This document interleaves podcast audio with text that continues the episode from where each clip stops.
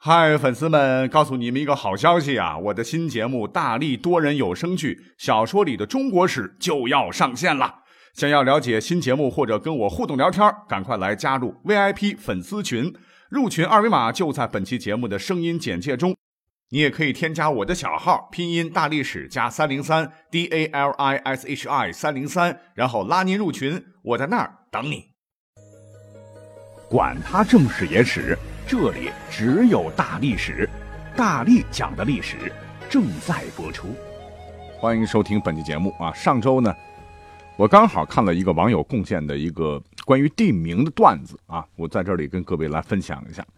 他呢是一个国企的员工啊，他说他刚一进国企的时候，哎，正好赶上厂里组织春游，他呢就偷偷问领导说去哪里春游啊？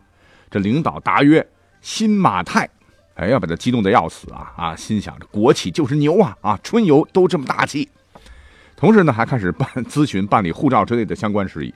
可两周之后呢，他们就来到了风景如画的新野、马庄和太平店。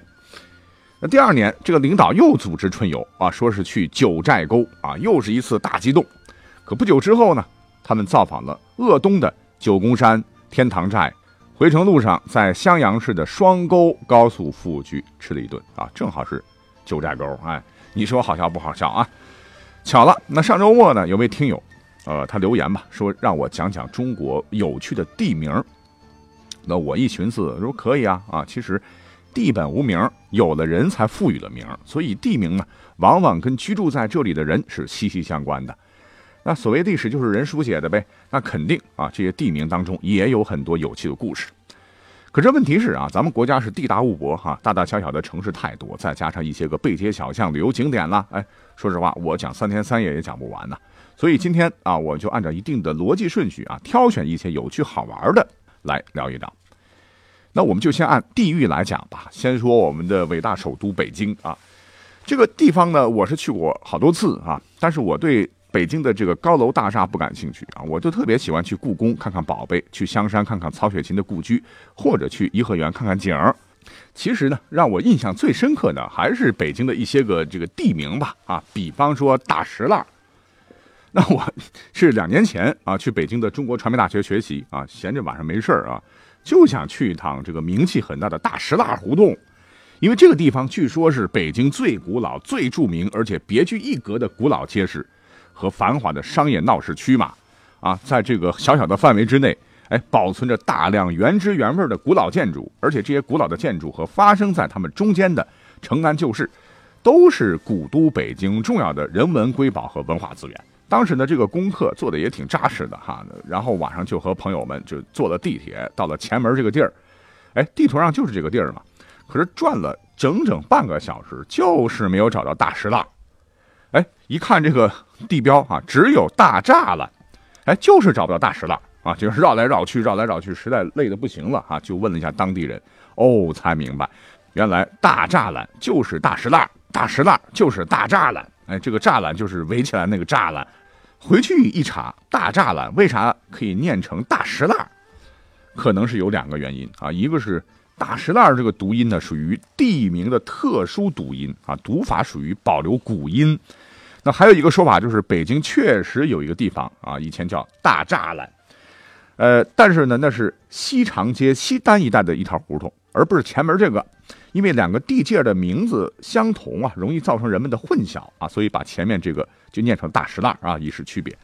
那就很有意思了哈，你说这个大石大栅栏啊，这个栅字为什么要读成石字，而没有读成别的什么音呢？哎，到目前为止这就不清楚了啊。不过呢，可以肯定的是啊，大石栏这条街非常有历史底蕴啊，它的历史可以追溯到明代的孝宗弘治元年，因为在当时北京有宵禁一说，就是为了防止盗贼隐藏在大街小巷之内嘛，由朝廷批准，在北京当时很多的这个街巷道口啊，建立了木栅栏。那根据清代的《清定令典敕例》中记载。雍正七年批准的外城栅栏是四百四十座，乾隆十八年批准的内城栅栏是一千九百一十九座，皇城的内栏呢是一百九十六座啊。当然现在估计都是看不着喽啊。那除了大石栏，我觉得名字最有趣的在北京啊还有两个，哪两个呢？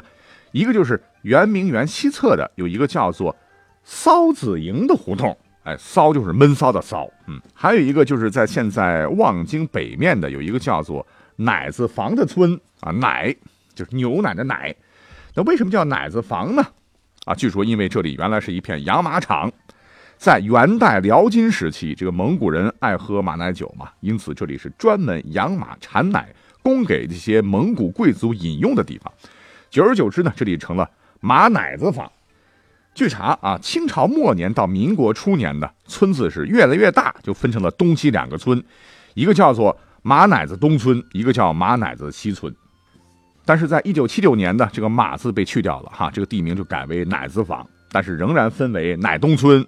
和乃西村，那无独有偶，哎，刚说了乃子村啊，再来讲一个有点羞答答的地名那就是摸乳巷啊，乳汁的乳，呃，反正我也没去过吧，啊，网友说的哈，是说是上海的，还还有说是南京上海路的，反正我不能确定啊。不过呢，我有一位台湾的家人啊，他告诉我说，这个摸乳巷啊，他们台湾是真有。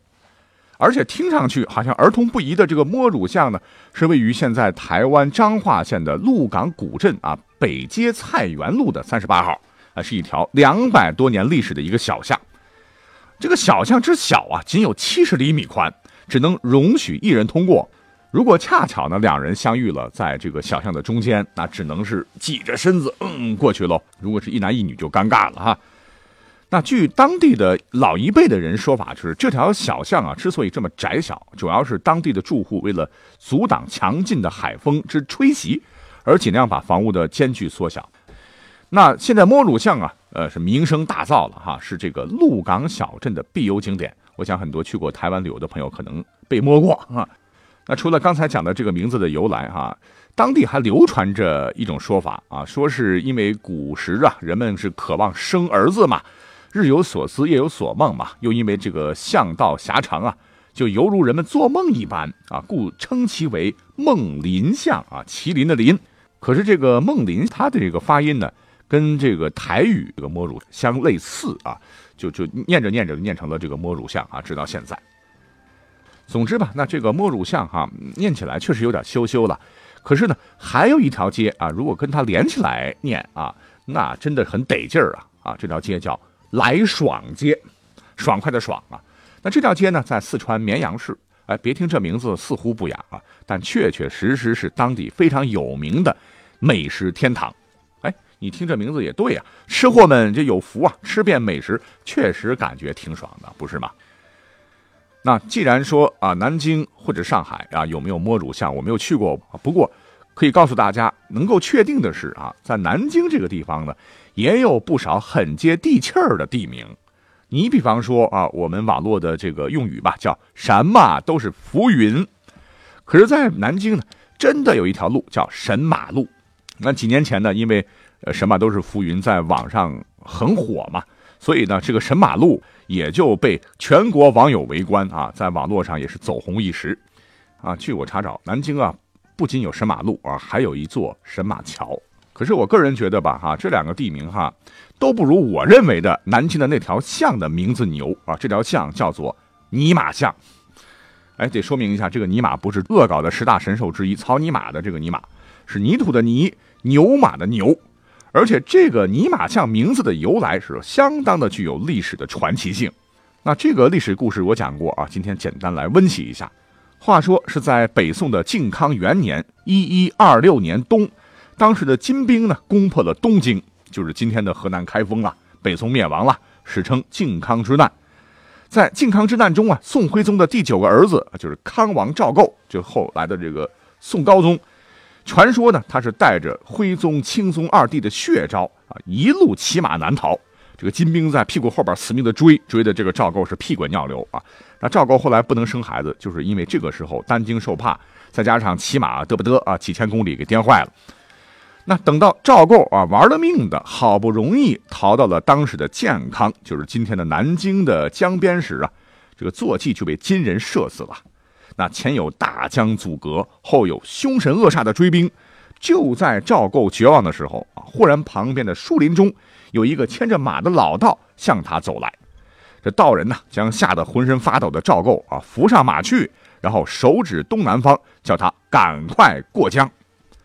哎，这个赵构一瞅啊，这么宽的江，连小舟都没得，怎么过呀？可是敌兵眼瞅着就要到了啊，他是咬咬牙，闭着眼睛往马屁股狠抽三鞭，这匹马呢就跃入江中。哎，说来也怪，这个马儿在江中是如履平地呀，顷刻之间就过江上了岸。那边金兵是吓傻了哈，只能是望江兴叹，撤了。等到赵构啊缓过劲儿，长舒一口气，哎，可他奶奶的保住命了。突然，这个坐骑是一撅屁股，将他是牵倒在地啊，向林中一溜烟的跑了。那此地呢，又被称作走马巷，在今天呢，跟泥马巷这个紧挨着啊。那赵构当时就想啊，这马跑了，可怎么继续赶路呢？于是就进了这个林中寻找这个马。可是马没找到，却发现了一座古庙啊！庙门上书写“崔富君庙”四个大字。赵构呢进门一看，原来这庙中供奉的神像崔富军，酷似送马给他难逃的那个道人。再一看这个崔富军手中牵的这个泥塑马，浑身上下是湿淋淋的。再转到马后一看，屁股上竟然有三条血淋淋的鞭痕。哎，这个赵构见到救自己的性命的人和马竟是神灵啊，立即是转忧为喜。等到赵构当上皇帝以后，重修了啊崔富军庙，并赐泥马庙三字。那现在泥马庙虽然已经没有啦，但是泥马像之名却保存了下来。也是有网友吧，这个在网上呢秀了一张这个二零零五年的这个火车票，估计是绿皮车。这个票上的起点是东方红，哎，终点是。太阳升，我看了以后，也是几年前觉得这是个 P 图 P 的啊，结果今天做这期节目的时候，仔细一查找才发现啊，原来这张车票百分之百是真的。你想啊，从东方红开到太阳升啊，就不由得呢会让我们想起红色经典歌曲啊，大家都会唱吧啊，东方红的头两句：东方红，太阳升，东方出了一个毛泽东。原来这两个特殊意义的地名啊，弄到一起，完全是巧合中的巧合。其实现在你到百度搜一搜啊，国内叫东方红和太阳升的这个乡镇村屯有很多很多了，都是历史的烙印嘛。但是在铁路系统啊，东方红站和太阳升站却都是只有一个，而这两个特殊意义的地名啊，就这么机缘巧合的弄到了一起啊，真是让人拍案叫绝啊！这两个站点是真实存在的哈。东方红、太阳升，他们都是在东北黑龙江那旮瘩啊。东方红站呢是位于现在的黑龙江虎林市，与双鸭山市饶河县之间的这个密东铁路的尽头站，也是我国铁路网东北端的车站。而车票上显示的太阳升呢，是位于黑龙江省大庆市大同区太阳升镇的太阳升火车站。据说呢，现在东方红到太阳升啊，已经开通了一条红色旅游的线路。据当地老人讲呢，这个东方红这个站名当时还是王震将军命名的啊，也是很有历史纪念，承载了一个时代的记忆。好，本来还想讲讲什么菊花村、恐龙乡啊，讲讲河北的雄县，还有河北的两个磁县，还想讲讲，比如说襄樊是襄阳加樊城，连云港是新浦加海州加连云多个古地名组合成的新地名等等吧。因为我们的时间啊，节目的时间只有十五分钟左右啊，所以很遗憾今天就不能一一道来了。有机会也希望各位提醒我一下啊，我会再讲一期有趣的地名给大家听着玩。好，感谢收听本期节目，下期再会。